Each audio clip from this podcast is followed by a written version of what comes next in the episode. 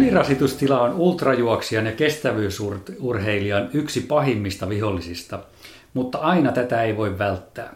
Jokainen tarina on aina erilainen, mutta voimme varmasti oppia jokaisesta jotakin. Tänään polkuporinoissa Harri Jantunen kertoo oman tarinansa, miten tähän päädyttiin ja miten siitä lähdettiin selviämään. Nyt mukana aiheen parissa ovat Sari ja Mikael. Eli tervetuloa Harri mukaan ja heti alkuun kiitos, että sä oot jakamassa sitä tarinaa. Mä uskon, että jokainen voi siitä napata omia juttuja sitten. Joo, kiitoksia. Ja itse mä oon oikeastaan ajatellut silloin, kun tämä haastattelukutsu tuli, niin enemmän sitä niin, että jos tällä pystytään estämään se, että joku muu ei koe tätä kohtaloa, niin näistä kannattaa kertoa ja puhua aika avoimesti. Niin se on vielä parempi kuin se, että auttaa jo ylirasitustilaan niin. joutuneita. Mä ajattelin hei tässä vielä kertoa, että mehän Harin kanssa käyty aikaisemmin ja puhuttiin ITRA. Te puhuitte kaksi ITRA niin, mä tiesin, että onko mä ensimmäinen tuplakävijä. Sitä, Ei, sitä, sitä tota... Mikael Fogelholm on ollut. Fogelholm on Kato, ollut. sä oot kovassa, kovassa totta, mm. seurassa tässä Joo. kyllä. Ja Arja Uusitalo on ollut Arja Uusitalo. On, niin tätä professori puolta on ollut tässä mm. näin. Ja sitten toi oli toi Päivi Frantsi. Päivi oli myöskin jo. Olympiakomitean täytyy tässä paljastaa, että mä oon joskus miettinyt, että olisi kiva tehdä väitöskirja jostain. Mutta... no niin, no niin tämä on joku siemen siihen. Siitä, Joo. siitä se ajatus sitten lähti. Joo, Itran asioista juteltiin silloin Joo. muutama vuosi sitten. Se oli itse asiassa Nuuksio Klassikin aikoihin istuttiin Joo, siellä. mulla oli jalkapaketissa. Kyllä. Ja siellä me käytiinkin itse asiassa Sari vähän sun taustaa läpi, mutta otetaan sellainen lyhyt kertaus, että miten tämä niin kuin ultrajuoksi on oikein lähtenyt liikkeelle sun kohdalla? No siis ultrajuoksijuus lähti juoksemisesta ja kadulta niin kuin melkein kaikilla. silloinhan se tarina oli se, että työkaverit pyysivät Midnight Runille kerran mukaan. Ja, ja kuvittelin olevani huikeassa kunnossa, kun kävin satunnaisesti pelailemassa vähän sählyä ja jollain punttiksella. Ja juhannuksena tajusin, että täytyy syyskuun alussa juosta se 10 kilsaa siellä Midnight Runilla ennen kuin päästään Olusille kavereiden kanssa. Ja ja, ja tota, rupesin siitä juoksemaan sitten, treenaamaan ja mä muistan, siis sen ensimmäisen lenkin mä muistan ikuisesti. Seitsemän kilsan lenkki Vantaajoen vartta. Mä pystyin juoksemaan kolme ja sitten loppu kunto kesken. Ja sitten käveltiin. Se oli se perinteinen aivan mm. täysi heti startista kolme kilsaa ja siihen hyyty. Ja tota, sitten mä totesin, että oman luonteenpiirteeni mukaisesti, että täytyy, että niinku, nyt ei niinku vaan luovuteta, että nyt vaan tehdään. Ja sitten mä lähdin hinkkaamaan sitä lenkkiä melkein joka päivä ja pari kuukautta myöhemmin mä juoksin sen kympin siellä Midnight Runilla sitten. Se oli joku 55-56 minuuttia suurin piirtein. Eli ihan Ei, no, no, hyvä. hyvä Joo. aika. Ja, ja totesin, että tämähän on itse asiassa tosi kivaa. Ja sieltä mentiin sitten se aika perinteinen polku. Seuraavana vuonna tuli se, että mennään ensin sinne Helsinki City Runille se puolikas ja sitten elokuussa sinne maratonille. Ja sitten se vähän sinä kesänä laajenikin se tajunta, koska sinä kesänä mä huomasin myös Nutsin Facebook-jutut ja totesin, että tonne mun on pakko päästä. Sehän vei mukanaan. Mä sinä kesänä kävin Scandinavian Outdoorista hakemassa kengät ja lähin omasta mielestäni polkujuoksemaan Nuuksioon ja anteeksi Luukkiin ja, ja, ja Luukissa juoksin sen vanhan kävelyreitin, joka menee, onko se joku 8-9 kilsaa se kävelyreitti siellä. Mutta sehän on siis ihan hiekkatie. Niin on. Ja tota, se ulkoilureitti. Se ulkoilureitti. Mutta se oli sitten taas kiva ulkoilureitti siinä mielessä, että mun vanhemmat on vienyt mua sinne jo, niin kuin joka viikonloppu pienenä. Se oli meidän perinne, joka sunnuntai me lähdetään aamulla, otetaan vähän eväitä ja kävellään se lenkki ympäri. Niin muutaman kymmenen vuoden jälkeen mä muistin vielä ulkoa, että miten ne mutkat mm. kääntyy ja menee. Ja jotenkin mulla jäi siitä kumminkin semmoinen fiilis, että tämä on niin kiva, tämä metsäsolo. Että siitä se siitä niin kuin vaan lähti. Ja sittenhän mä kuvittelin, että tämähän on ihan helppoa, kun mä sen pari, kävin sen Helsingin maratonin, niin sitten mä kävin vielä New Yorkissa työkavereiden kanssa samana vuonna. Tämähän on helppoa, kun heinänteko oli se niin kuin maailman kuningasfiilis, kaikki onnistuu. Sitten lähdettiin seuraavana keväänä tota, Nutsin karhunkierrokselle 80 Sanotaanko näin, että jälkeenpäin katsottuna niin mulla ei ollut mitään oikeuttakaan olla siellä lähtöviivalla aivan hillittömän huonolla treenaamisella, tai ei huonolla treenaamisella, mutta liian vähällä. Et siinä tuli niin kuin ekan kerran, mä olin silloin edellisenä kesänä käynyt yhden niin kuin metsäpuolikkaan juoksemassa sit tässä pääkaupunkiseudulla. Se vähän tuli niin kuin märkärätti päin kasvoja. Et päästiin siihen basecampin huoltoon parin kaverin kanssa. Sitten tulee, onko se joku 60 kilsaa suurin piirtein. Päästiin ja siihen aikakatoffiin jäätiin.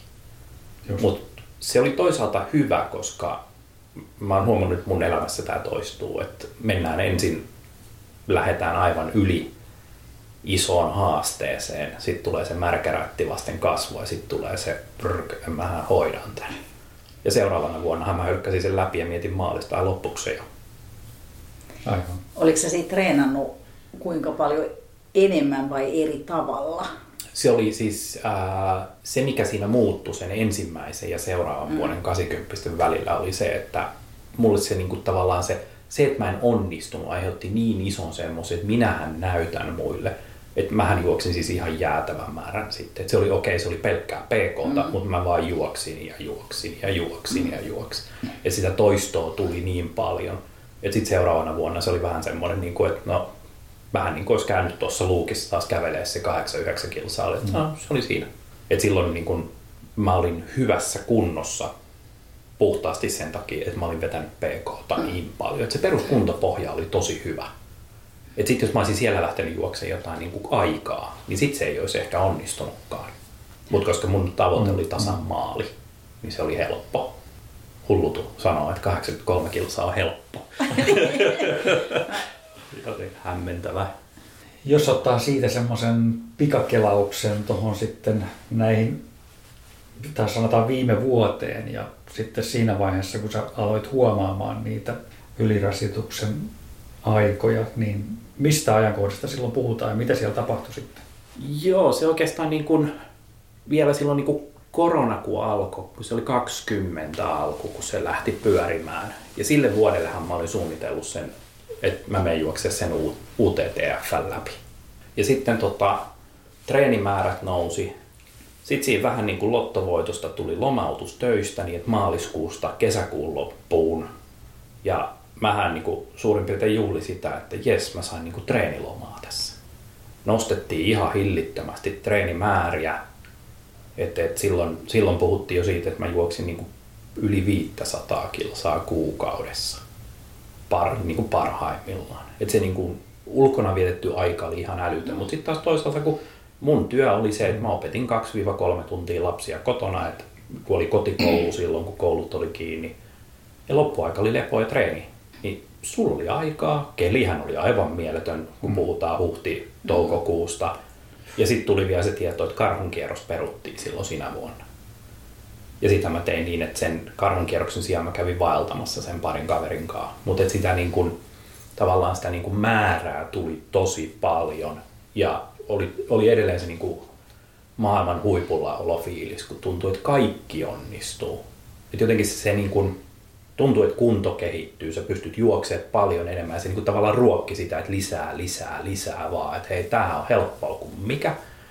Ja sitten kun tunnistaa vielä omia luonteenpiirteitä silleen, että kun yhtäkkiä tuleekin, että hei, sulla on kahdeksan tuntia päivässä vapaata tai jopa itse asiassa vähän enemmänkin, kun työpäivät aina venyy, niin minäpä heitän tähän pari vapaaehtoishommaa, että mä teen vähän tota ja vähän tota ja mä jeesaan vähän näitä. Ja tuli semmoinen, niin kuin, että hamstras vähän kaiken näköistä. Pientä opiskelua. Ja... Niin tuli joo, sitten ilmoittauduin tosiaan sinne Joensuun tota, avoimeen lukemaan sitä urheilujohtamista. Niin se oli jotenkin niin kuin, tavallaan siinä, siinä ei pysynyt niin kuin järki kädessä, että ei, ei osannut niin kuin mitottaa sitä, että miten paljon sä pystyt itse asiassa ottaa, koska mä laskin koko ajan niin, että vapaaehtoishommat, eihän ne ole työtä, nehän on siis mm. siis semmoista, missä, mm. koska siis, kyllä, kyllä mä sen edelleen tunnistan, että kun mä menen tekemään jotain vapaaehtoishommia, niin mä rentoudun siellä, mun mielestä se on, se on mukavaa tekemistä, mutta kyllähän se vie silti aikaa siltä palautumiselta. Sitten siinä tota, se kevät meni tosi kivasti, ja oikeastaan ensimmäinen kerta, kun mä huomasin, että joku on niin kuin vialla, oli, että sinä vuonnahan oli tämä Nutsin tai ylläs pallaskisa. Se oli se joku special edition se se versio. joo. Kyllä. joo. Ja mä lähdin sinne ja voin siis ihan suoraan sanoa, että mä olin elämäni kunnossa. Mä en ole eläessäni ollut niin kovasti tikis kuin siinä starttiviivalla. Ja sitten kun lähdettiin sinne juoksemaan, lähdettiin liikenteeseen, niin mä muistan se hyvin, kun pallakseltakin vielä siitä huollosta lähettiin, syötiin siinä, jes, kaikki sujuu hyvin. Ja sitten tuli ihan totaali niin kuin blackoutti päässä. Että niin kuin kantti vaan petti. Et tuli se, että mua ei huvita yhtään, tämä ei kulje, mua ei kiinnosta. Että tuli semmoinen niin kuin ihan täys stoppi. Okei. Oliko se enemmän niin kuin henkinen stoppi sitten? Se oli henkinen. Se oli, se oli kyllä siis ihan henkinen, koska siis mä muistan, kun mä tuun, mä tein sen, niin kuin hölmönä tein jo siinä päätöksen, ennen kuin tullaan siihen pallaksen jälkeiseen huoltoon. Nyt mä en muista, mikä sen nimi edes on. Mutta se on se, kun sä tuut se, niin kuin metsän laidasta, sä tuut keskellä yötä siihen, siellä on pirun kylmä, ja se on jostain syystä just siinä, kun on se sellainen pitkä kahden kilsan tiepätkä. Se on siinä Rauhalassa. Rauhalla, joo. joo. Niin tota, siinä on tosi kylmä, ja ennen kuin mä tuun siihen, niin mä olin jo tehnyt päätöksen, että mä lopetan.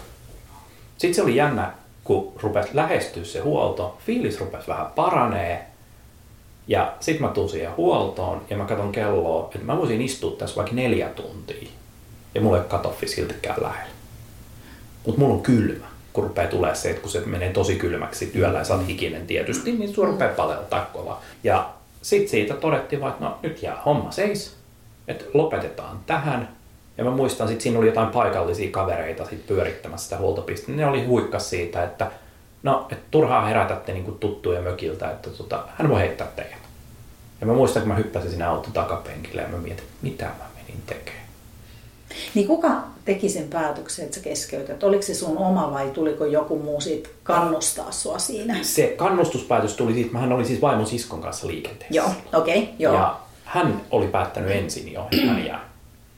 Ja tota, että hän, hän niin kuin lopettaa, että hänellä ei ollut niin kuin treenitausta niin hyvässä kunnossa silloin ja hän totesi, että hänelle riittää. Ja me oltiin puhuttu vielä aikaisemmin, että jos toiselle käy jotain, niin fine sen kun menee. Mutta jotenkin mä huomasin sen, että kun mä olen toisen kanssa ja toinen totee, että nyt mä jään, niin mä huomasin, että mun mieliala droppasi tosi vahvasti. Koska mä oon myös ihmistyypiltä, niin se, että kun mä olen ryhmässä, niin mä ensin mietin aina, että onhan kaikilla muilla kaikki hyvin. Mm. Ja sitten mä huomaan itteni, että hetken, että miten mulla menee. Mutta se, niinku, se tuli niinku tosi vahvasti mulle se, että hitto, että nyt tämä ei niinku tunnu oikealta. Että kun me puhuttiin, että yhdessä mennään, yhdessä tehdään, niin tämä ei niinku oikein tunnu. Niin se tavallaan niinku söi sen mun niinku ajatuksen siitä, että nyt mä vaan menen ja jatkan. Ja mullahan olisi ollut siis koko ajan se mahdollisuus sanoa, että ei kun mä menen. Mm.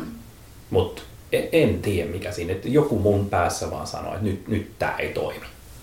Ja sitten sit se stoppi vaan tuli. Ja niin kun, sitä mä oon miettinyt niin kun miljoona kertaa, ja mä oon edelleen sitä mieltä, että se oli ihan puhtaasti muoma kantti, joka petti. Mikä oli pitkin ultrilla, niin se, se on se. Että en mä voi siitä ketään niin syyttää että sanoa, että no kun toi lähti kesken, vaan se on ihan oma, oma moka oli ihan puhtaasti.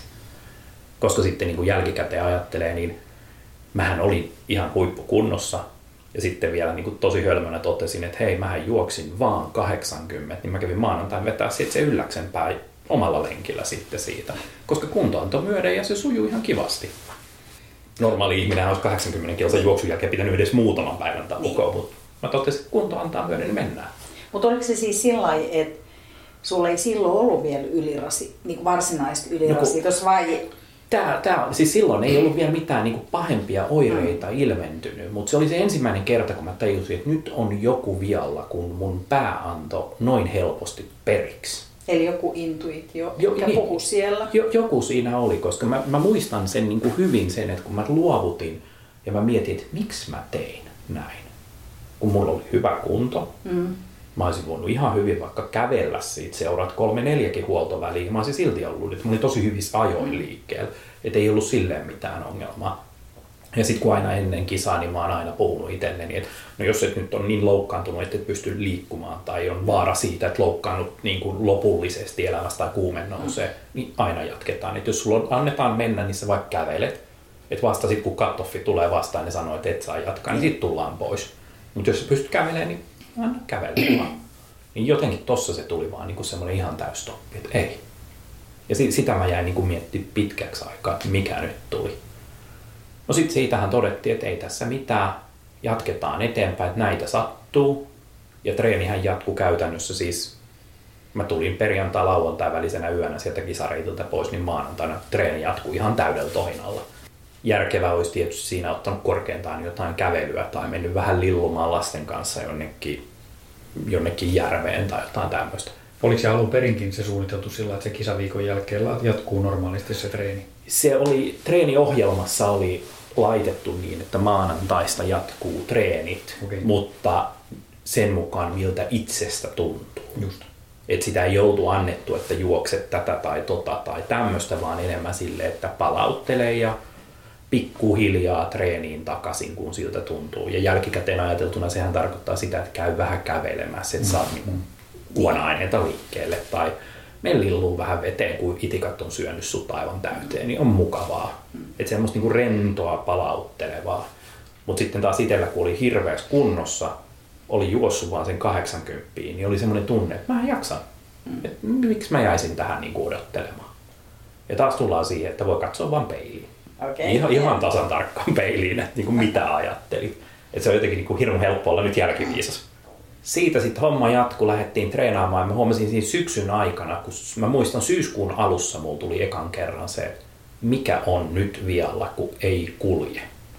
Ja se fiilishän oli siis sellainen, että sä kävit tänään juoksemassa treenin, ja sitten kun seuraavana päivänä olisi pitänyt olla se joku välipäivälenkki tai palauttava lenkki, niin mä olin aivan katki, kun mä heräsin.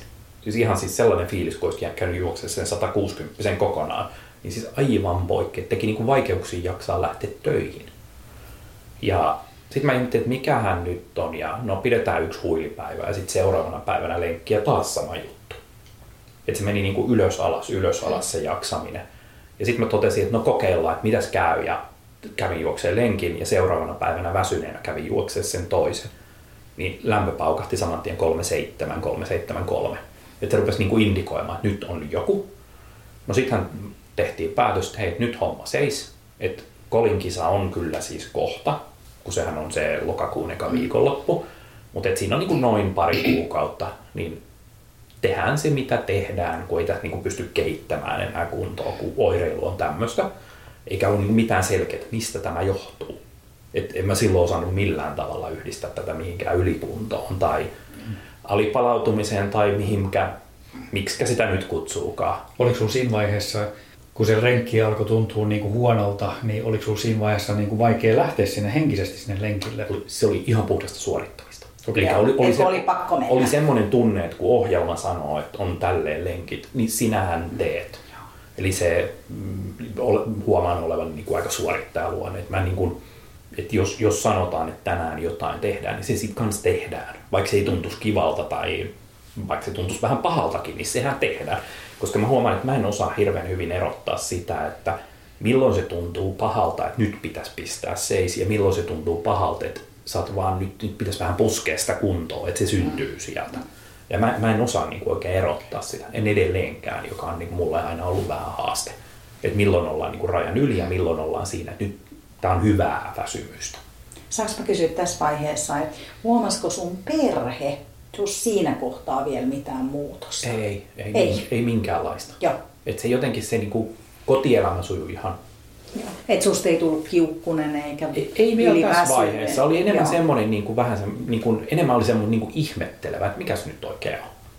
Mutta toisaalta en mä niin kuin ihan hirveästi nyt puhunut koko asiasta, kun mä vaan ihmettelin, että mikähän nyt on. Kun, niin kuin, mun on vaikea ruveta puhumaan asiasta, jos mä en osaa sanoa, että no nyt mulla on tämmöisiä oireita ja nyt se johtuu tästä ja näin se korjataan. Mä huomaan, että mä haluan niinku ratkaista ongelman ennen kuin mä rupean siitä selittää. Sen sijaan, että mä vaan puhuisin ja purkaisin tunteita. Ja mulle se on jotenkin hankalaa. No sittenhän se tarina jatkui siitä niin, että mentiin Kolin kisaa. Kolin startti illalla sinne säkkipimeeseen. Sattui muuten ihan mieletön yö, siis täysi kuu ei pilven pilveä ja plus kahdeksan lämmintä. Se on siis, melkein pitäisi sanoa niin kuin jossain pirkkamainoksissa, että saako rahat takaisin, jos siellä ei ole märkää ja kylmää. Ja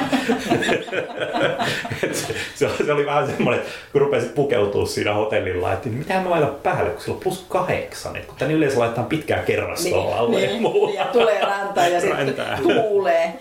tuulee se, se, se, tuntuu aivan hämmentävältä, mikä tässä on vikana. Ja siinähän kävi silleen hassusti, että tota, lähettiin liikkeelle siinä porukassa, juostiin, kaikki meni aika kivasti. Mä huomasin, että kun mulle rupesi niinku ekat ahdistuksen tunteet tulemaan siitä, kun se niin sanottu päämassa karkas mut pikkasen. Että mä en enää nähnyt niitä siellä pimeässä. Ja siinä mulla tuli semmoinen, että oho, mennäänköhän nyt vähän liian hiljaa, että pitäisiköhän mennä vähän kovempaa. Mutta sitten mä totesin, että no, mennään nyt vaan omaa vauhtia ja sitten tultiin sinne ylitys. Sä et ollut yksin siinä? En ole. Joo. Joo. Vaimosisko oli taas mukana Joo. tällä reissulla. Tultiin y- siihen ylityspaikkaan, vesistöylitykseen. Siinä mä muistan, siinä oli tosi hyvä samban porukka silloin pitämässä meteliä ja se oli mahtava mm. fiilis tulla siihen, kun rupeaa kuulemaan, kun ne huutaa sun nimeä sieltä toiselta puolelta. Siinä tuli semmoinen niin kuin mielialan boostaus oikein kunnolla. Et se, oli, se oli tosi kiva. Parkkonen oli siellä silloin ja tota, ainakin kyselemässä, että miten tota, sujuu ja onko kaikki hyvin. Ja se, se oli niin kuin kiva fiilis. Mm, mm. No siitä sitten nopeasti vesipullot täyteen eteenpäin ja sitten tullaan sinne eteläpäähän. Ja se oli mulla eka kerta siellä eteläpäässä silloin. Joo, se on, se on suhteellisen vaikea. Se on pientä ja syheröistä. Pientä ja syheröä, kun sä menet semmoista niin ympyrää koko ajan ja sä et taho, niin kuin, tuntuu, että sä et etene ollenkaan. Ja sitten siinä vielä muistan, mä pannutin, olikohan kaksi vai kolme kertaa vielä silleen, että kenkä luistikin alta jollain kallella, jos e- kerran selälle ja kerran kyljelle. Ja se, niin kuin, mä, mä, mä, rupesin niin ihmettelemään, että kuinka monta kertaa se voi käydä tuolla niin kuin nenää vetävässä pitkin maastoon. Ja, ja siis semmoisia ihan täysin tahattomia niin kuin tilanteita. Että onneksi niissä nyt ei käynyt sinällään mitään. Ja sitten siinä saatiin vähän muita kiinni kävelijöitä ja sitten todettiin, että mulla kulkee, että mä menen nyt. Ja sitten mä lähdin siitä, siitä kun aukeaa eteläpäädy, sitten että se muuttuu semmoisen aika juostavaksi, niin siitähän mä paukutin sitten todella lujaa sinne huoltopaikalle, siihen mökille, mikä on nyt se pala, palannut mökki. Onko se kasattu uudestaan se mökki? Mutta se, se palo se mökin pihasi, okay. mökki siinä, missä oli, siinä oli joku ravintola ennen ja, ja, ja se huolto oli siinä pihassa. Niin tota, siihen meni aika vauhdilla ja sitten siitä lähdin jatkamaan matkaa sille aika nopeasti. Se oli niinku huoltoon sisään pullot täyteen, marspatukka naamaa ja moido. Ja lähdin jatkamaan siitä. Ja sen jälkeen mulla tuli semmoinen fiilis, että mulle ei muuten kulje enää. Että nyt on kaikki paukut annettu. Että tuli niinku ihan totaali semmoinen, että mä en niinku vaan jaksa edetä. No, sit mä jatkoin sinne yöhön ja totesin, että no, katoffi on aikaa, mä pystyn kävelemään. Sitten kävellä sitten mentiin ryläys ylös ja ryläys alas ja sittenhän ne on tosi ihania mennä ne siellä ne juuraikot ja kivikot, kun tuntuu, että sä et etene yhtään mihinkään, kun sä et oikein tiedä, mihin sä edes lasket jalaa alas, kun on juuraikkoa ja kivikkoa. Jatkoin sitä matkaa ja tota, mä tulin siihen se yksi huolto, mikä on siellä jonkun pikkutien varressa sit sen jälkeen. Niin siihen kun mä tulin, niin mä tajusin, että, niinku, että mulla ei tule aika riittämään että mulla ei vaan kulje tänään niin hyvin, että mä pystyisin olemaan ennen katoffi. Ja totesin, että okei, että se on tässä, mutta mä en tähän jää, koska sitten se, että siitä tulee sut auto hakemaan, niin siinä menee paljon kauemmin ja se kerkeet kylmettyä tosi pahasti hikisenä siinä, että mä kävelen tota, kolille takaisin. Ja no se oli semmoinen Via Dolorosa, kun sä tiedät, että sä et pääse jatkamaan sieltä kolilta ja sä vaan sauva kävelet sitä eteenpäin ja sitten siinä vaiheessa rupesi jo olemaan vähän kylmä, kun se hiki rupeaa kuivumaan ja, ja, ja oli se tunne, että jo, joku on niin kuin vialla, mutta en tiedä mikä. Ja sitten siitä ei muuta kuin kamat kasaan ja mä muistan sen, kun siitä meni hotellihuoneeseen ja mä yritin nukkua ja kuuluu semmoinen vihellys hengityksessä koko ajan. Että semmoinen niin kuin ihan jatkuva, että kun sä vedät henkeä sisään, niin se vaan vieltää koko ajan. Ihmetteli, että no, tämä on varmaan sitä kisasta johtuvaa, että ei tässä mitään sitten tota, sen jälkeen hän alkoi tosissaan oireet. Se oli lauantaina, hetkinen, joo, oliko niin, että lauantaina jo tultiin vai sunnuntaina tultiin. Mutta sen muistan, että sitten kuulin kotona ekaa yötä. Mä heräsin yhdeltä yöllä unesta siihen, että mulla kello huutaa ranteessa 110-120 syke. Ja mä olin siinä vaiheessa nukkunut jo kuitenkin kolme tuntia. Ja sitten mä ihmettelin, että no tää on vähän kummallista, mutta ei kai tässä mitään, että olisiko se niin kuin jotain rasitusta kisasta tai jotain, että antaa olla. Jatkoin unia. Ja sitten kun se oli jatkunut viikon, niin sitten rupesi olemaan vähän, että hetkinen, että nyt on joku vähän oudosti, että tätä, tätä ei pitäisi niin olla.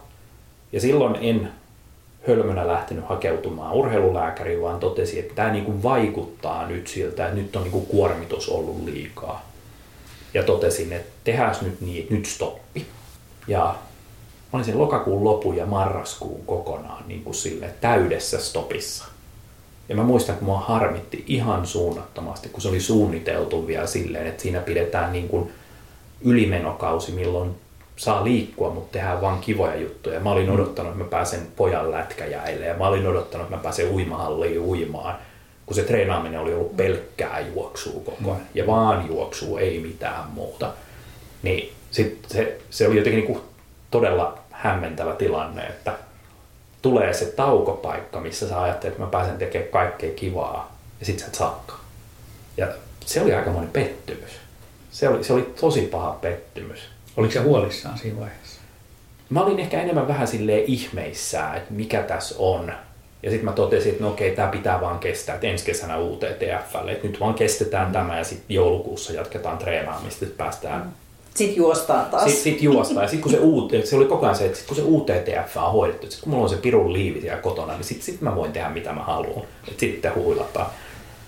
No sehän ei sitten mennyt ihan niin. Palauteltiin treeneihin rauhallisesti silloin joulukuussa, että lähdettiin ja sitten ei tullut joulukuussa, ei tullut mitään oireita. Kaikki oli ihan hyvin. Mä että okei, okay, no niin se meni ohi homma kunnossa. Ei hätää. Ja sitten joulukuussa se rupesikin maistuu vähän puulle ja se oli vähän semmoista, niin kuin, että mä suoritan ja vähän silleen hampaa tirves mennä, että kyllä tää tästä, että kyllä tästä hyvä tulee, mutta et UTTF, UTTF, että sitä kohti vaan. Sitten se oli, se oli maaliskuu. Joo, maaliskuu se oli, kun mä muistan, oli vielä silleen, että oli vielä vähän märkää. Mä lähdin lenkille, se oli vielä tosi kova lenkki, kun se oli niin kuin alku- ja loppuverkat tietysti, mutta se oli niin kuin VK1, VK2 nostoja tosi pitkä. Ja mä sen VK1-osuuden vielä jaksoin juosta ja sitten sit, sit tilttas kone ihan täysin. Sitten mä pysähdyin, mä totesin, että mä en pysty edes liikkuu kunnolla, istun ja paloheinän metsässä siinä kannon päällä ja mietin, mitä hittoa mä nyt teen. Että kun mä en tiedä, että mä edes pois täältä metsästä. Että kun se, se niin kuin tuli se seinä vastaan niin aivan totaalisesti. Ja sitten se oli jotenkin jännä. Mä oon huomannut, että mulla on jotain tämmöisiä, että sitten kun se tulee se totaalinen droppi, niin mulla tulee semmosia niinku intiuut, inti, mikäs tää nyt on tää sana? In, Intuitio. Joo, just tämä, niin tota, että tulee se, että mun pitää puhua tolle ihmiselle. Ja sillä kertaa se oli Pirhosen Pasi. Ja mä pistin sille viestiä, että hei, että, tota, että, että, että nyt ei kulje, että nyt on tosi huonosti. Ja asiat, että nyt ei suju yhtään ja sitten sovittiin, että no soitellaan huomenna ja siinä, siinä niin kuin, se, sai mut, se viestittely sai mut vähän niin kuin liikkeelle. Ja sitten mä huomasin, että, oho, että mä oon kävellyt jo melkein kotiin, että no niin, että kyllä mä nyt tästä kotiin pääsen. Ja seuraavana päivänä sitten juteltiin Pasinkaa ja Pasista täytyy todeta, että mahtava tyyppi, kun soitan sille kesken työpäivää ja kysyy, että onko sulla nyt aikaa. Mulla on sulle aina aikaa. Kyllä työt odottaa. Ja sitten me juteltiin varmaan tunti siinä ihan niitä näitä suurin osa aikaa ja sitten siitä, että treeni ei maistu, ei oikein suju. Ja sitten mä sanoin Pasille, että mun, on pakko pistää tämä nyt seistää homma. Ja ilmoitin silloiselle valmentajalle, että nyt, nyt ei suju, että nyt, nyt stoppi. Että nyt, nyt ei vaan toimi. Ja siihen lyötiin sitten stoppi. Ja sitten mä mietin siinä, että ei saakeli, että mulla on puolitoista kuukautta karhunkierrokselle. Mitä hittoa mä nyt teen? Että mulla ei suju, mulla ei valmentajaa. Ja mä en ole ihan varma, että selviikö tästä yksin, että jotain apua tarvitaan. Ja sitten tuli taas näitä tämmöisiä ihan käsittämättömiä älyväläyksiä. Mä istuin silloin ulkona auringossa, selasin Facebookia ja Alppimentoreiden Jannen joku Facebook-postaus pyörähti siinä ruudulla. Ja sitten mä pistin sille vaan viesti, teekö sä valmennushommia? Että pystyisikö sä auttaa mua tämmöisessä? Ja sitten me soitettiin, siitä seuraavana päivänä ja me juteltiin melkein pari tuntia ja se tota, jutustelu oli niinku, se oli varsin avaavaa ja se oli hyvin hämmentävä se hänen tapansa tehdä sitä, kun sehän alkoi sillä, että se laittoi mulle, siinä oli varmaan, jos nyt ei toista sataa, mutta lähemmäs sata kysymystä listana, että vastaan näihin ensin, ennen kuin me puhutaan yhtään enempää. Ja se, se oli hyvin niin kuin semmoista, mulla tuli semmoinen fiilis, kun mä joskus ollut työhaastatteluissa psykiatrien haastateltavana. mä että jaha, että missä se on se sohva, mihin mä menen istumaan ja rupean avaamaan elämää, niin sulla se oli, se oli mahtava. Me juteltiin tosi pitkään, monta kierrosta käytiin ennen kuin päädyttiin siihen, että hän valmentaa ylipäätään mua. Ja sitten tota, lähettiin sillä, että tiputettiin se intensiteettitaso ihan täysin. Että kaikki VK, MK-kuviot, kaikki pois ja ihan niin kuin kävely kautta hölkkätasoon. Et sillä mennään ja lähdetään kokeilemaan. Koska sitten taas se karhunkierros oli niin lähellä, että et, et sä mitään enää siinä tee. No sitten mentiin karhunkierrokselle ja sehän päätyi sitten ihan totaaliin katastrofiin, kun, kun mähän on siis ihan lapsuudesta asti kärsinyt niistä migreeneistä. Että et mulle 3-4 särkypäivää, päänsärkypäivää viikossa on ihan normaalia. Mm-hmm. Et sitä, sitä on niinku paljon. Ja sen takia siihen löytyy tämmöisiä estolääkkeitä, joita on käyttänyt. Ja sitten niissä on semmoinen hassu sivuvaikute, että se laskee mun sykettä. Semmoinen 5-10 iskuu suurin piirtein. Mä tein niin hölmön ratkaisun, että mä olin ollut estolääkityksellä, mutta sitten kisa-aamuna kun se lähti silloin perjantai-aamuna liikkeelle, niin mä en ottanut sitä lääkettä siihen, koska mä en halunnut sitä väsyttävää vaikutusta, mikä siitä tulee. Ja kun se on tosi voimakas, että se niin kuin, sen huomaa, että päivällä niin rupeaa silmät menee väkisinkin. Ja mua pelotti se, että jos mä menen yöllä ja mä vedän sitä lääkettä, niin mä oon aivan tillin tallisia. Sehän meni Oulankaan asti, siis sehän meni unelmissa oli mukavaa ja lepposaa ja semmoista, että joo, en mennyt niin kuin ihan sitä vauhtia, mitä olin unelmoinut, mutta en ollut kuin tyyliin 20 minuuttia perässä sitä, mitä olin niin kuin unelmoinut aikaa. Se sujui tosi kivasti. Ja sitten tullaan Oulankaan, Oulangan huollosta lähden jatkamaan. Se oli huikea tilanne, kun Juusohan juoksi siellä siis aivan mielettömän ajan siinä vuonna. Ja mä tiesin, että Juuso tulee jossain vaiheessa vastaan. Mä oon lähtenyt just Oulangasta, Krapun juoksee mut kiinni juttelee munkaan siinä hetkeä aikaa ja mä alan tuntea niitä niin migreenioireita, että nyt, nyt, nyt muuten tulee ja paha. Ja sitten Krapu lähti siitä juokse eteenpäin, että hän menee Juusoon vastaan ja tekee Ylelle juttua siitä samalla. Ja sitten mä pysäytin, kaivoin ne täsmälääkitykset siihen migreeniin naamaan, tiputin vauhtia. Totesin, että kyllä se tästä varmaan helpottaa, että ottaa vaan niin kuin iisimmin nyt hetken aikaa ja sitten taas palaa kisaamaan.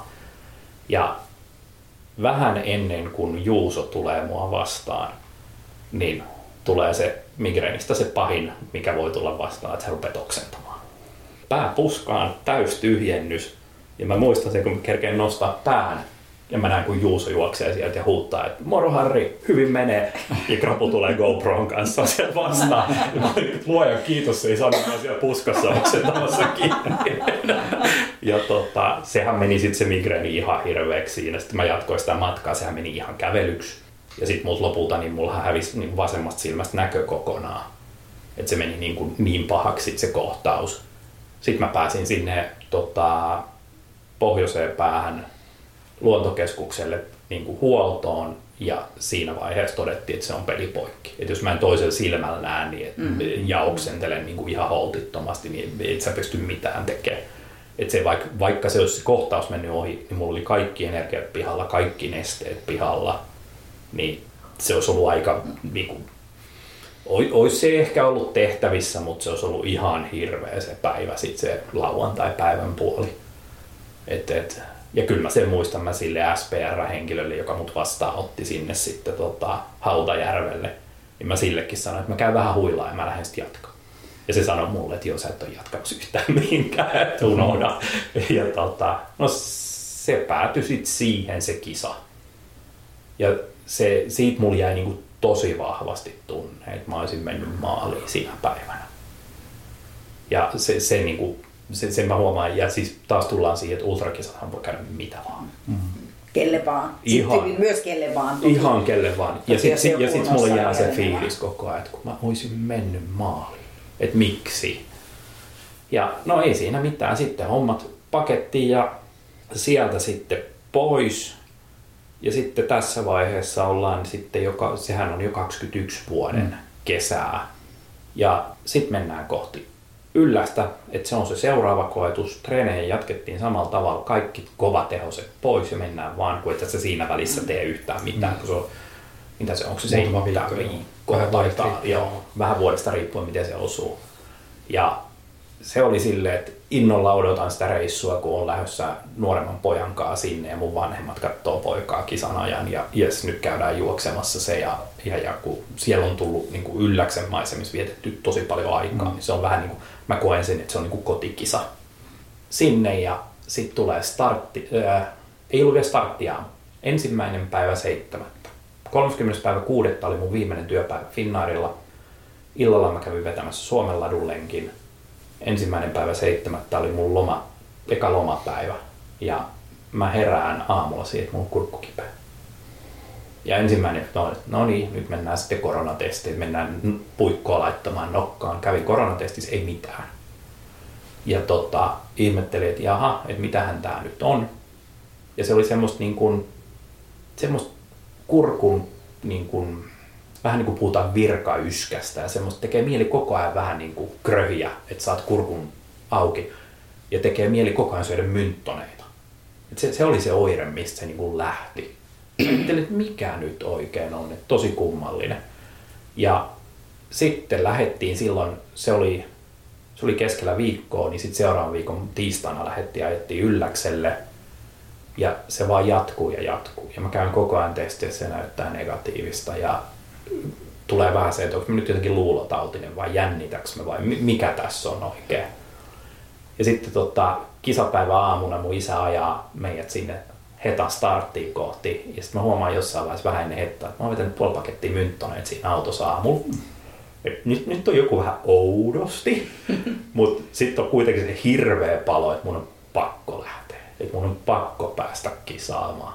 Ja ei muuta kuin starttiin ja lähdettiin siitä liikkeelle. Ja sitten sehän alkaa sillä, että sä juoksit sen 10 kilsaa mm. siihen ekaan huoltoon. Ja sehän sujuu tosi mukavasti, kun hyvää porukkaa siinä jutustellaan niitä näitä ja kaikki menee tosi kivasti. Ja huollosta lähden jatkaa eteenpäin. Sitten alkaa se ensimmäinen nousu. Ja sitten mä rupean ihmettelemään siinä nousussa, että kun mun vauhti hidastuu ja hidastuu ja hidastuu koko ajan, musta niin menee vasemmalta ja oikealta painaa porukkaa ohi ja mä että mikäs nyt on? Että en mä koskaan ylämäissä ole mikään hyvä ollut, mutta en mä nyt kyllä näin hidas ole yleensä. Ja sitten päästään sinne huipulle ja mä oon aivan siis niin kuin semmoinen, että on niin kuin vaikea saada happea. Niin kuin hengitys niin kuin tuntuu, että ei, ei saa niin kuin tarpeeksi happea sisään. Ja sitten siitä mä lähden jatkaa ja kokeilen silleen vähän semmoista kävelyhölkkää ja no, kokeillaan, että jos tämä nyt tästä lähtisi. Ja se ei niin kuin lähtenyt aukea sitten millään. Se oli koko ajan semmoista, että on vähän semmoinen, että et saa riittävästi happea sisään. Ja sitten tullaan siihen, kun sinnehän tuli nyt se uusi huolto, se Ketomella niminen. Joo. Me tullaan, tuun siihen huoltoon ja mulla on semmoinen tunne, että mä en saa happea, että mulla niinku tuntuu, että lähtee taju. Ja sitten mä näin siellä, tuun sinne paikalle. Mä en muista kuka muut kysyy, että miten sujuu. Mä sanoin, että nyt, nyt ei mene hyvin, että nyt on joku pahasti vialla. Ja sitten tota, siinä oli järjestäjän paku. Ja sitten mä menen siihen järjestäjän pakulle ja siinä kävi hyvä tuuri, että siinä sattui kuskin penkille istua Kirsi, joka on taas tuttu Suomen kuvioista. Ja sanoi, että sä oot vähän kalpea oloinen, että onko kaikki niin kuin ok. Sitten mä että kun vähän, vähän huono, kun tuntuu, että ei saa happea. Ja sitten seuraava, mitä mä tajuin, että mä menin siihen maahan istuin ja selkästä pakuun vasta ja totesin, että, mä saa, niin kuin, että nyt ei henki kulje riittävästi. Että ei ole semmoista, että niin kuin, mä en saa happea lainkaan, mutta että ei niin kuin kulje tarpeeksi. Mm. Ja sitten mä rupesin miettimään sitä niin, että 33 kilsaa pallakselle, ei yhtään stoppi. Sieltä on pikkasen vaikea evakuoida, jos se jää sinne kesken, että mitäs nyt tehdään.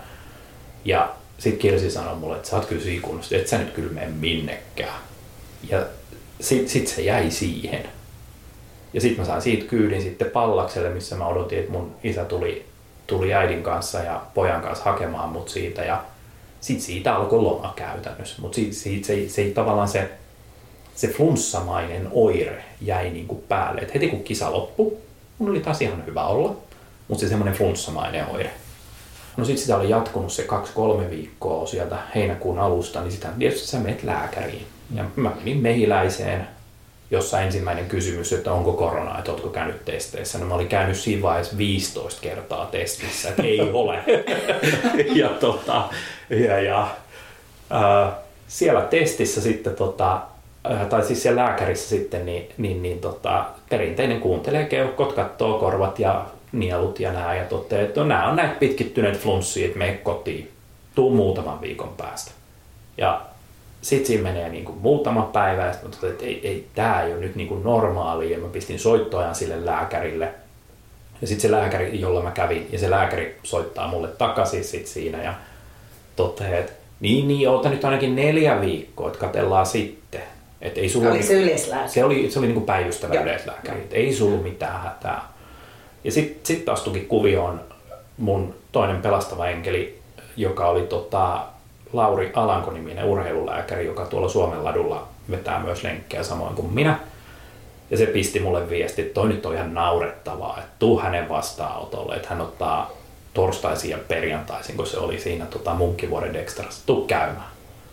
Ja mä menen sinne ja se oli niinku koomista nähdä Laurin ilme siinä vaiheessa, kun mä istuin siihen penkkiin ja sitten sanoin, että nousepa ylös ja kuuntelee keuhkot. Ja sitten se pyytää puhaltaa pari kertaa ulos oikein kunnolla ja mä joudun ottaa seinästä tukea, että mä pysyn pystyssä. Et kun ei, ei vaan ollut niinku happea tarpeeksi kropassa. Sitten se oli, että ny, nyt on kyllä jotain, että nyt sä lähdet keuhkokuviin saman tien. Että nyt on jotain, että se, se niinku rohisee se keuhko. Että jotain on oudosti, että ei ihminen ole noin hengästynyt normaalisti, varsinkaan sun niinku treenaustaustalla. Ja siitä käytiin sitten ekg ja keuhkokuvissa, ja keuhkokuvissa näkyy ihan selvä löydös sitten oikeassa keuhkossa, joka niin kuin, no, se voi olla monta asiaa, mutta keuhkokuume oli se, mitä niin kuin ajateltiin, että se on. Ja. Sitten se EKG-reissu oli koominen, kun se hoitaja lyö ne lätkät sulle kiinni. Se katsoi mua vähän aikaa ja kysyi, että sä joku urheilija? Ja sitten mä, no en mä kyllä itseäni sellaiseksi luokittele, mutta kyllä mä jotain niin kuin harrastan. Aa, kun tää on aika matala tää sun syke, että kun tää on niin kuin 30. Et se, se on niin kuin tosi matala. Ja mä, että no joo, että ei, kyllä mulla on niin kuin ihan hyvä olla, että ei tässä mitään hätää. Ja, ja, ja tota, no sitten tietysti keuhkokuumen löydöksellä niin antibiootithan sulle aloitetaan ja sitten astmapiiput ja niillä eteenpäin. Ja sitten mä olin niin kuin, että no niin, nyt se löytyi se ongelma, jes, lääkkeet, tämä sujuu hyvin. Ja se kaksi viikkoa sen jälkeen, niin sehän sujuu kuin unelma, kun se yhtäkkiä rupeaa helpottaa se keuhkokuume sieltä pois ja olo rupeaa paranemaan. Ja parin viikon päästä sitten antibiootit loppuu. Mä lopetin ne, ne, ne astmapiiput. Että jes, nyt mä oon kunnossa, nyt mä voin taas alkaa harrastaa. Ja ensi vuoden UTTF. Liivihakuseen. Liivihaku, liivihaku. Että no niin, että kun, mä huomaan, että kun mä oon aina ollut semmoinen, että kun tulee joku vaikeus, niin mikä on ongelma, miten mä korjaan ja miten mennään eteenpäin, miettimättä sen enempää. No sehän ei ollutkaan sit niin yksinkertaista, koska sitten kaksi viikkoa myöhemmin siitä, kun se astmapiippu, kun niillä on se vaikutusaika, niin se on noin pari viikkoa, mitä se kestää sun kropassa. Kahden viikon päästä mä huomaan, että mä töissä uudessa työpaikassa meidän kolmanteen kerrokseen portaita. Mä joudun pitää niissä välikerroksissa stopin, että mä saan tarpeeksi happea, että mä jaksan mennä seuraavaan kerrokseen. Et ei, eipäs mennytkään ihan niin helposti. Ja sitten Laurille viesti, ja sit, että et, tota, mulla on pieni ongelma, että mitäs nyt tehdään. Ja sitten se ensimmäiset kysyy, että et kai sä hölmö mennyt lopettaa niitä astmavippuja. Ja sitten mä, että no ei, kun se niinku auttoi ja lääkkeet oli syöty, että totta kai mä ne lopetin. No tämä on aika selvä, mutta tuun nyt hänen vastaanotolle. Ja sitä sitten katsottiin ja ihmeteltiin ja sieltä tuli sitten toisenlaista astmalääkkeet sitten ja lähdettiin niitä sitten kokeilemaan. Ja sitten hän halusi tehdä sen spiroergometriatestin. Mm. Ja sitten näillä main Matin Mikke yhteyttä. Se oli näitä main suurin piirtein. Joo. Koska Jannen kanssa meillä tuli se ongelma, että hänelle ei niinku riittänyt yksinkertaisesti aika. Sitten mä huomasin, että mä tarviin valmentajan. Mä olin selvästi tunnistanut sen, että mä en välttämättä tarvii ihmistä, joka sanoo mulle, että nyt tee juuri tämä tai toi treeni. Vaan mä tarttiin ihmisen, joka ehkä enemmän katsoo sitä kokonaisuutta ja ehkä enemmän on, on ehkä enemmän se järjen ääni minulle, että hei, nyt, nyt ehkä kuitenkin sitä vähän sitä käsijarrua tyyppisesti. Ja tota, sittenhän mä kävin juttelemassa sun kanssa silloin.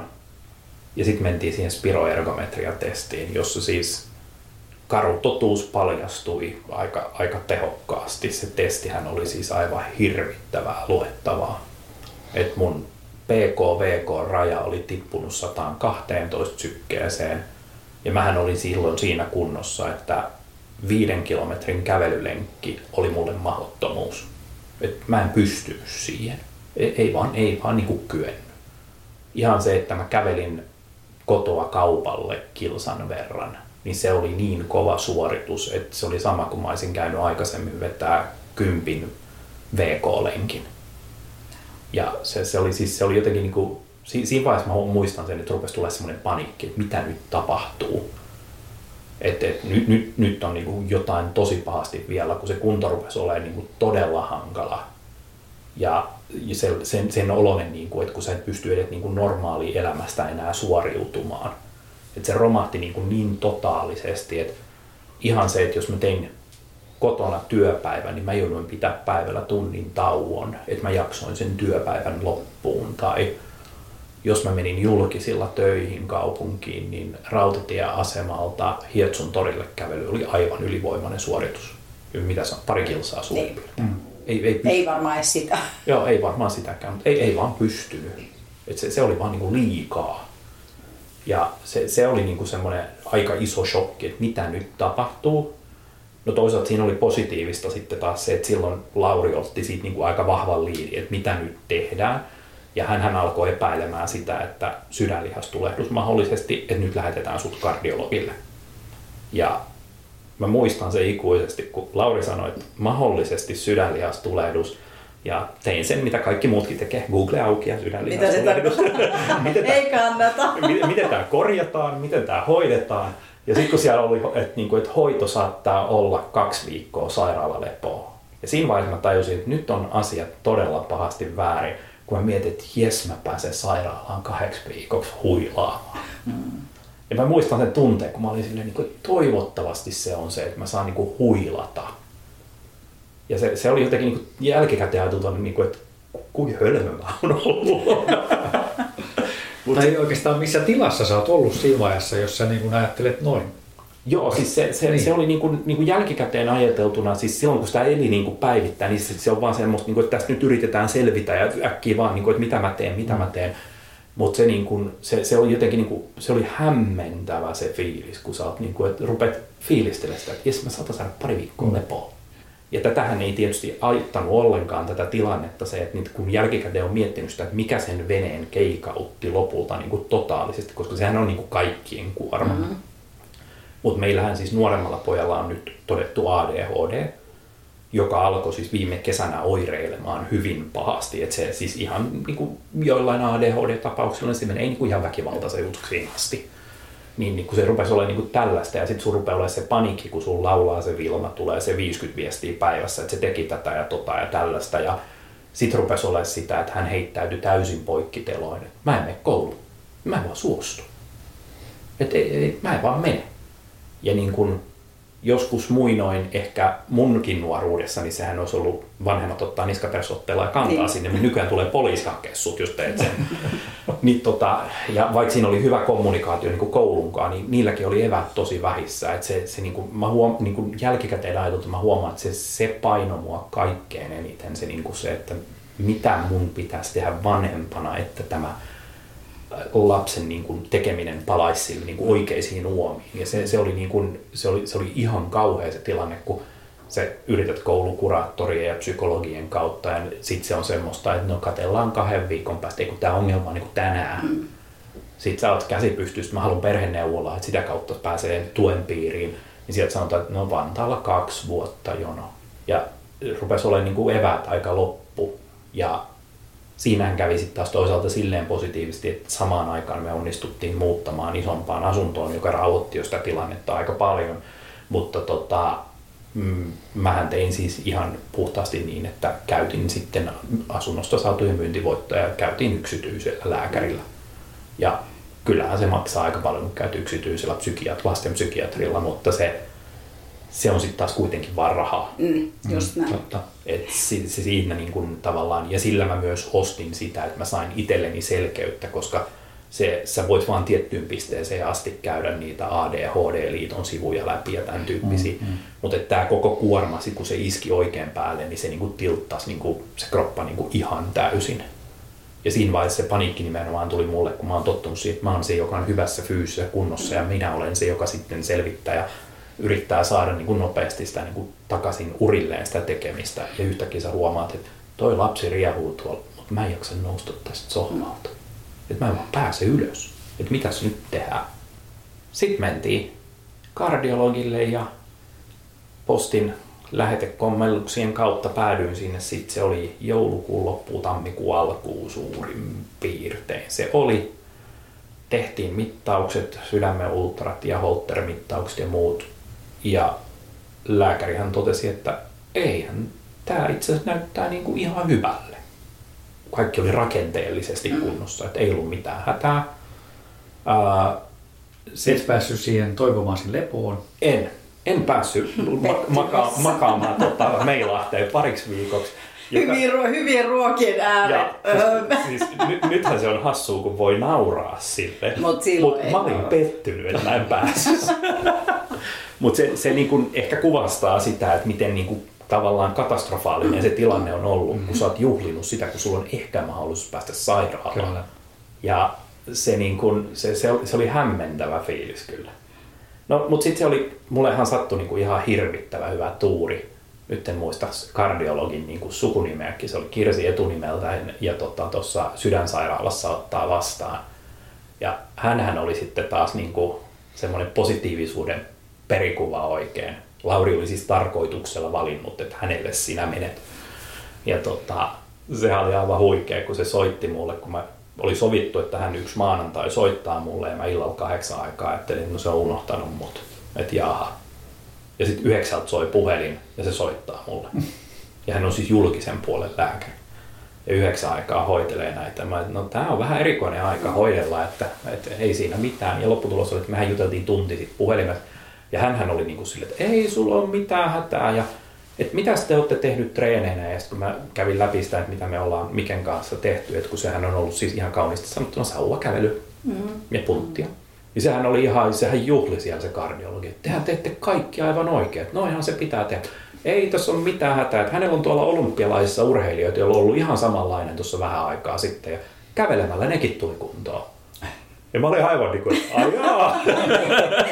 Kaikkien sauvakävelijöiden. ajaa, tälle, tälleeksi tämä hoidetaankin. Sitä siinä herätti vähän huomioon, että mullahan oli siis alaverenpaine aika koholla. Ja sitten siitä otettiin sitten vielä semmoinen erillinen mittaus päälle. Mutta sehän selittyy ihan puhtaasti sillä, että silloin syksyllä, kun mulla alkoi niinku pahimmillaan olla ne oireet, niin mähän on aina ollut siis semmoinen niin sanottu lohtusyöjä, että kun sä ää, oot kiperä, niin sä saat syödä mitä vaan. Mm. Ja se, se, mitä vaan on siis niin kuin pelkkää roskaa ja karkkia mm. ja pizzaa ja mitä sä nyt ikinä keksitkään. Ja siis siinä yhteydessä, kun miettii sitä, että silloin, no nyt kun miettii taaksepäin, niin puolitoista vuotta sitten niin mä painoin 14 vai 15 kiloa vähemmän kuin nyt.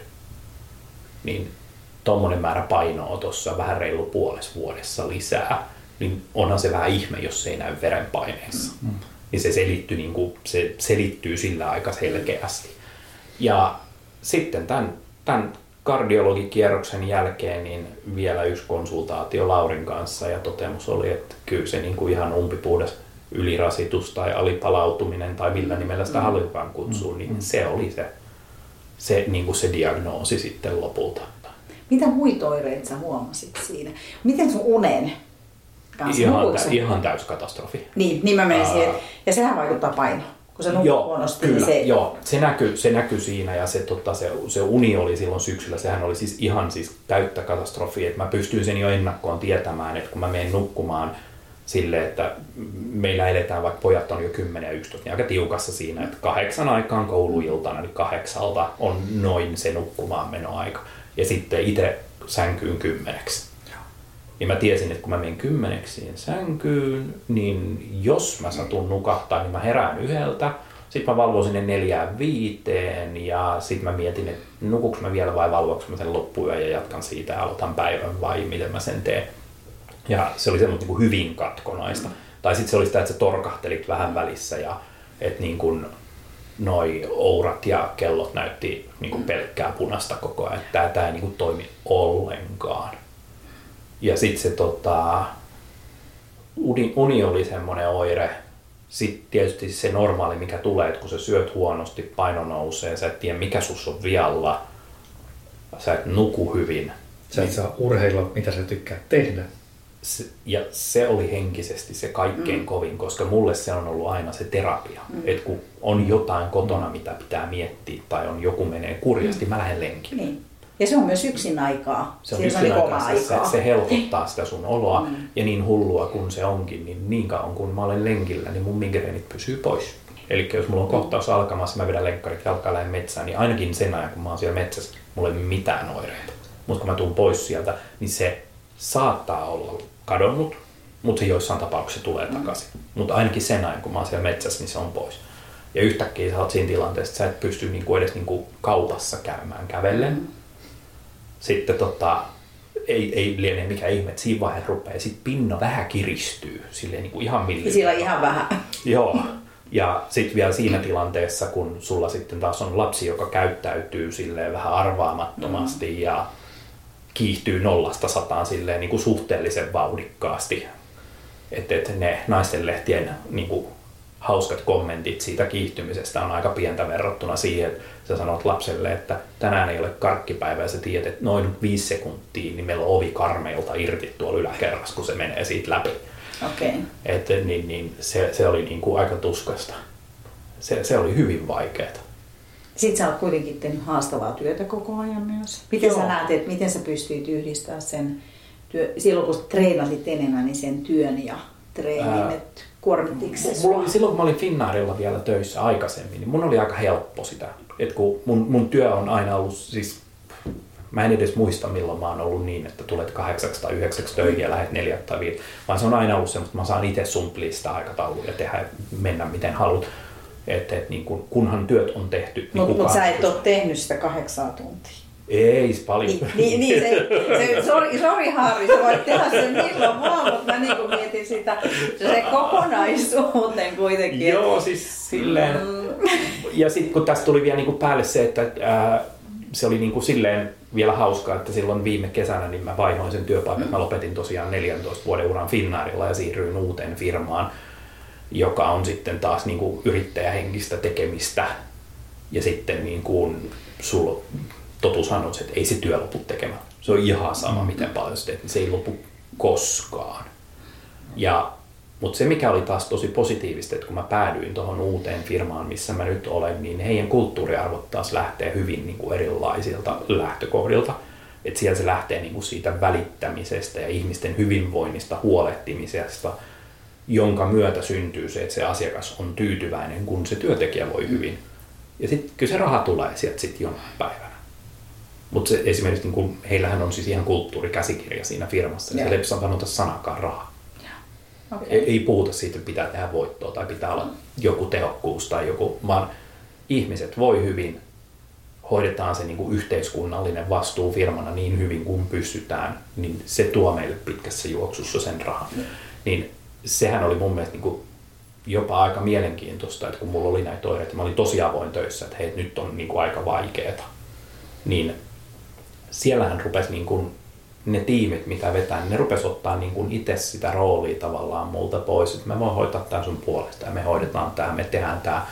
Ja monta kertaa tuli pyyntö Luottiksen kautta silleen, että voisiko se sitten, kun hän Luottissa tulee siis mun tiimissä myöskin, että voisiko sä puhua siitä sun jaksamisesta ja voinnista tiimille, että kun ne on huolissaan susta. Ja se tuli niinku sieltä ja mä olin ihan niin kuin, että mihin mä oon oikein tullut.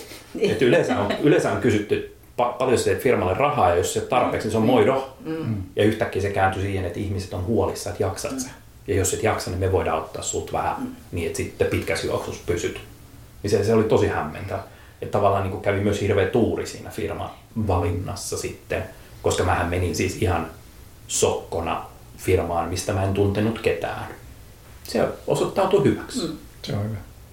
Miten vielä mä kiinnostaa, jos näin itsekin parisuhteessa elävänä ja myös joskus väsyneenä olleena, niin miten sun, mä en tiedä haluatko se kertoa, mutta että miten sun vaimo, että oliko sä jossain kohtaa huolissa, että kyllähän hän jossain kohtaa huomasi, että sä et ole ok.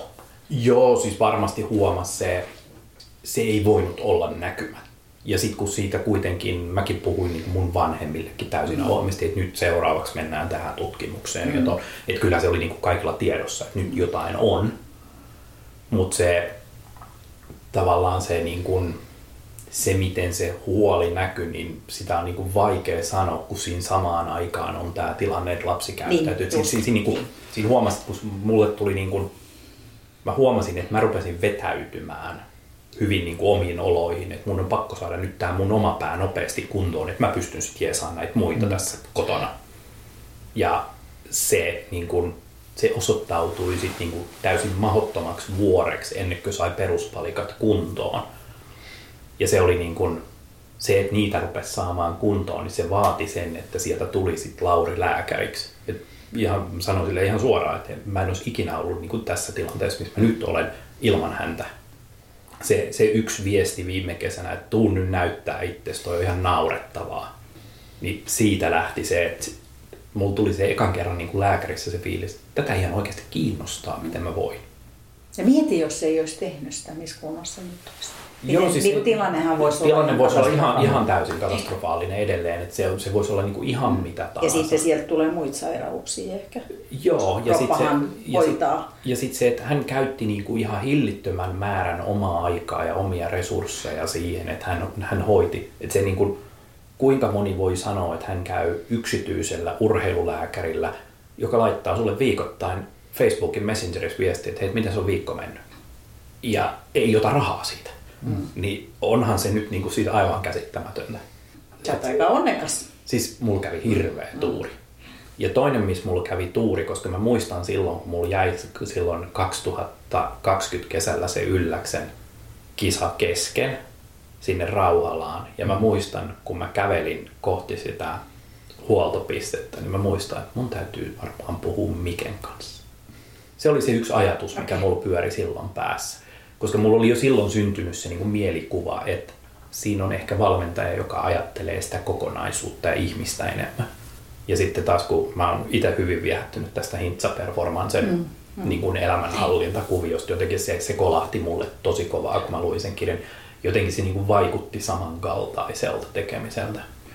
Et se oli niin kuin, ja sen takia se tuli hyvin nopeasti. Totuushan on se, että silloin kun me joskus loka-marraskuussa, kun me alettiin yhdessä treenaamaan, niin sehän tuli tavallaan liian nopeasti se treeni alku. Tai en mä tiedä no, liian nopeasti se treeni alku, mutta mä huomasin sen, että mua otti niinku nuppiin se, että jos et ensin sanotaan, että no, yritetään saada viisi tuntia tällä viikolla aikaa. Sitten oot silleen, että niin, mä oon tottunut siihen, että se on 15.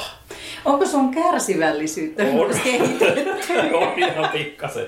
Ja sitten sit, sit sä katsot sitä ohjelmaa, että silleen, että niin, tää on niinku sauvakävely. Että- Sauvakävely on aliarvostettu treeni. Ja Oli se, oli se mullekin niin kuin yllätys tavallaan, että miten, mistä, mikä se lähtötilanne oli. Sitten Joo. vaikka me oltiin juteltu siitä ja käytiin, ja sitten oli, oli nämä Laurinkäynnit oli niin kuin siinä koko Joo. aika vielä päällä. Että, Ja siinähän kävi vielä niin, että me oltiin, aloitettiin yhdessä ja sit vasta mä päädyin sinne spiroergometriaan. Ja kun se raportti tuli, niin sehän oli semmoinen, että mä, mä istuin sen kanssa puoli tuntia mm. ja mietin, että mitä mulle on tapahtunut. Että kun sun PK-VK-raja on 112. Se on siis ihan järkyttävän matala. Että kun ajattelee, että tommonen reipas kävely oli mulle VK-ta. Niin. Niin se, se, se, oli, se oli aivan portaiden nousu on VK. Joo, portaiden nousu on VK. Ja se oli, se oli aivan käsittämätön. Ja se selitti sen, miksi mä en töissä jaksanut mennä sitä kolmeen kerrosta portaita ylös, vaan mä joudun pitää ne välistopit, kun se oli liian raskas mulle. Onko Lauri antanut mitään ennustetta niin kuin sen tulevaisuuden suhteen? Että hän lääkärin voisi ehkä ottaa kantaa, että milloin sulla olisi toivoa päästä liiviahtiin. Sori, Joo, siis, joo. tavoite Tavoite heti, heti sinne. Niin, joo, siitä, siitä juteltiin, siis mä muistan sen viime, se oli ennen vuoden vaihdetta jo. Niin mä muistan, että mä ääneen sanoin hänelle sen, että vitsi, että saa nähdä, että pääseks mä edes ensi kisana juoksemaan mitään kisaa. Että olisi kiva käydä edes maisemia katsomassa. Niin sitten se oli, totesi mulle, että "Joo, ei tässä ole kuule mitään hätää, kyllä me sut hoidetaan maisemia kattelemaan, että ei sulla ole mitään hätää, että kyllä se niinku onnistuu. Ja se oli jotenkin niinku tämmöiset irralliset kommentit, niin niitä yksittäisiä sieltä täältä, niin kuin se kardiologin kommentti niistä olympiaurheiluista ja tämmöisiä, niin ne jäi niinku tosi vahvasti ja tuli semmoinen fiilis, että vitsi, tää, tää kyllä hoituu. Että joo, se vie aikaa, mutta mm. tää kyllä hoituu. Mm. Ja, ja kyllähän se niin kuin, totuus on, että sitä ei pystytä sanoa milloin Niin. on, että onko edes ikinä enää siinä kunnossa, että Siis pystyy, niin. pystyy juoksemaan niin kuin semmosia mallia 160 kilsaa kisoja. Mm. Et nythän niin kuin ennen pääsiäisviikonloppuun, niin no mä kävin sen Nuuksio Winterrunin silloin teillä hölkkäilemässä. Seitsemän kilsaa meni silleen hölkkäkävellen tunti 20. Ja se ei ollut mun mielestä mikään hirveän vaikea reitti edes, mm. mutta tunti 27 kilometriä. Ja mä olin aivan hiest märkä sen jälkeen.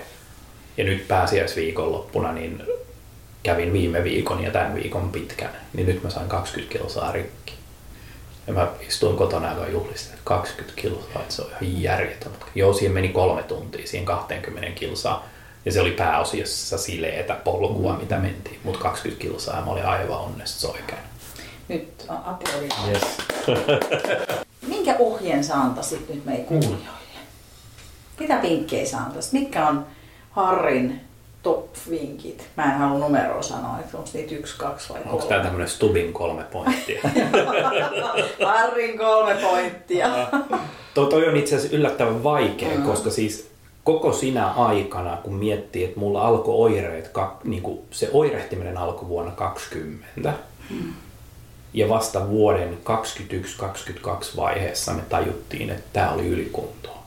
Ja niitä oireita oli koko ajan pitkin matkaa, mutta kun ne on niin irrallisia toisistaan, että välillä se on vähän flunssaa ja välillä se on, että treeni ei kulje ja välillä se on, että vähän väsyttää ja huvita ja se, se on todella vaikea pistää silleen, että kun tämä lamppu syttyy, niin sitten kaikki seis ja sitten lääkäriin. Se ehkä, mikä niin kuin, minkä huomaa tämän lajin parissa on se, että se on se pidemmälle ja enemmän ja, ja, ja mä huomasin silloin, silloin, kun oikein pahimmillaan oli, niin Strava oli aivan hirveätä myrkkyä. Että vaikka sanotaan, että älä vertaile itseäsi muihin paskanmaa, niin. että joka ikinen tekee sitä. Niin. Sitä tapahtuu koko ajan. Että se semmoinen, niin kuin, sanotaan, että mulle tämä täystoppi niin kuin jälkikäteen saat olla jopa ihan hyvä juttu. Että tuli se semmoinen, että mä en olekaan enää supermies, joka pystyy ihan kaikkeen, vaan että joskus pitää pystyä sanoa ei. Mm-hmm. Ja sitä on nyt harjoiteltu paljon. Ja mä sanoisin, että niin kuin se oikeastaan niin tärkein pointti on se, että kun se kehitys tapahtuu levossa ja kaikki muu paitsi se sohvalla Netflixin tuijottaminen tai uima-altaan reunalla istuskelu, niin on rasittavaa. Mm. Et kun se, se kokonaiskuorma on sitten kuitenkin se. Ja sitä se on tyypillisesti sitä, että ihmiset on sellaisia, jotka tähän päätyy, tai mulla on semmoinen tunne, että ne on niitä supersuorittajia tai tunnollisia. tunnollisia. Se tunnollisuus niin. on se pahin. Niin. Että se, että kun kaikki, että se, että jos ajattelee niin, että urheilija, siis tuommoinen huippuurheilija, on se sitten lätkäpelaaja, juoksija, mikä se ikinä onko, se tekee yhtä juttua. Se yrittää siinä saada itsensä täydelliseksi. Muun ajan se käyttää lepoon ja olemiseen. Ja ruokaa ja, niin, se on syömistä, nukkumista, rentoutumista. Ja sitten tulee me, jotka ollaan keski-ikäisiä, töissä käyviä, perheellisiä. Mm. Me painetaan töissä kuin se oli se mm. urheilusuoritus. Sitten me lähdetään vetää treeni kuin se oli se urheilusuoritus. Sitten siellä on kaksi-kolme lasten harrastusta mm. ja paras tapaus käydään vielä siinä vetelee ne lapsen lätkätreenijää. Ja ne pitää vetää täydellisesti. Ja vanhemmat alkaa ikääntyä, sitten tulee no, sieltä Sieltä tulee se seuraava paine. Aste, niin, niin sulle ei riitä kapasiteetti. Ei, se on totta. ei, ei riitä niin. mitenkään. Mm. Et se itse asiassa niin kun, mä, mä oon huomannut sen, että joka kerta kun mä Miken kanssa juttelen, niin mulla on aina sen jälkeen se mieti, että mitä mulla on liikaa mun paletilla nyt, mitä mä pudotan pois. Ja se, se niin kun, ja sit kun mulle on niin kun henkilönä tosi vaikea se, se, että kun tulee joku uusi kiiltävä juttu jonnekin, niin mä oon heti, jes, mä haluan tehdä tota. Mm-hmm.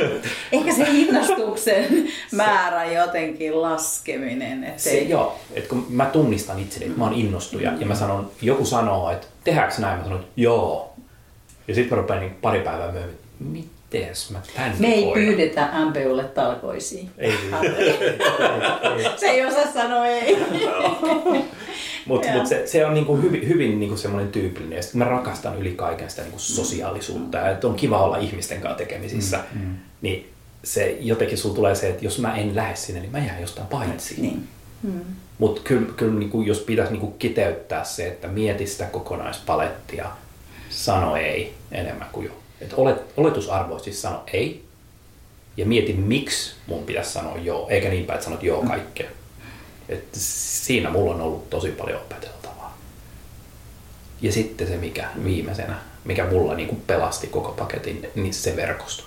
Asiat, mitkä mulla on jäänyt niin kuin parhaiten mieleen, että mitkä mut pelasti tällä matkalla, Pasille se yksi soitto silloin. Siitä löytyi se oikea suunta, että nyt pitää jotain ruveta, että pakko pistää stoppi. Sitten oli se, että Lauri pisti sen viestin, että toi nyt on ihan hölmöä, että käymään. Ja sitten se, että mä pistin silloin Mikelle viesti, että käykö se yhteistyö.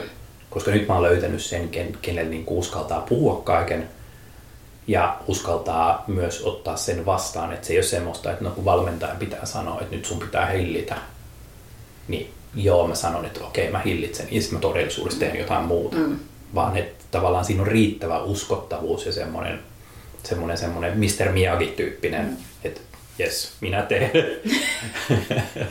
niin sillä lailla mielestäni niin on ollut tosi kiva seurata, että sulla on ollut tosi vahvoja ja hyviä oivalluksia tämän matkan aikana semmoisia, mitä sä oot niin kuin, tuonut itse sillä, että kun me ollaan juteltu, juteltu näistä asioista, että mitä voisi tehdä toisin ja, ja mitä ehkä kannattaa jättää sieltä paletista pois ehkä, tai, mm. tai miten kannattaa suunnitella ensi kausi tai sitä seuraava kausi ja tämmöisiä, niin siellä on paljon semmoisia asioita, mitä sä oot itse hoksannut, että hei, että tehdäänkin se tällä tavalla tai, tai tehdään se tolla tavalla sen sijaan, mitä ehkä olisi vielä silloin viime kesänä suunniteltu kokonaan eri tavalla Ihan tämän, tämän asian. Et se on niinku ollut hienoa, että sä oot niinku kuitenkin kasvanut tässä myöskin. Niinku, Joo, ja, ja mä huomaan sen. Ja saanut niinku enemmän semmoista niinku perspektiiviä varmaan näihin asioihin.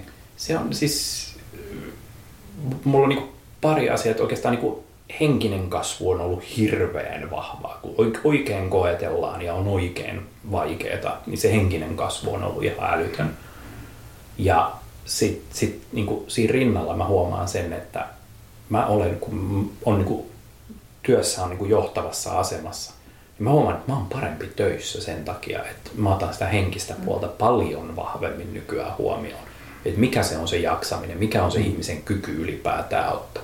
Ja se semmoinen maltti, että ei niin, että tänään tulee joku uusi juttu ja huomenna pistäkää toteutukseen, ruvetaan tekemään, vaan se menee sen kautta, että mikä on se tapa, millä me saadaan tämä menemään tähän ryhmään ja se vaatii aikaa ja toistua ja toistua ja toistua. Et jotenkin se, se niin kuin, mä huomaan, että maltti on tullut. Se, se on, se, on niin kuin se suurin juttu, mikä on tullut. Mielenkiintoinen aihe. Tästä voisi jatkaa koko yö. Joo, ja sitten mulla on semmoinen tunne, että ihan miljoona juttua sanoa. Niin. Kiitos, Harri. Kiitos. Kiitoksia, kiitoksia. Ilo, ja, että jaoit tarinan. Ja kiitos siitä, että niin kuin avoimesti ja rehellisesti niin. olet jakanut tämän tarinan. Mä uskon, Joo. että tästä on varmasti monille no, kyllä ilo. Se, se on se, mitä mä toivon kaikkein eniten, mm. että mm. joku muu selviäisi ehkä vähän helpommalla. Tosin tämä on semmoinen, että ei tästä niin kuin, kun se tulee niin hiipien. Niin. Mutta ehkä sitten kun sä kuuntelet, niin sit sä jos sulla on pieniä aavistuksia, niin uskallat niin ehkä pysähtyä, että voisiko olla ja ajoissa reagoit, mm, jolloin ei pääse niin huonoksi. Joo, on se toivon mukaan. Niin. Kiitos.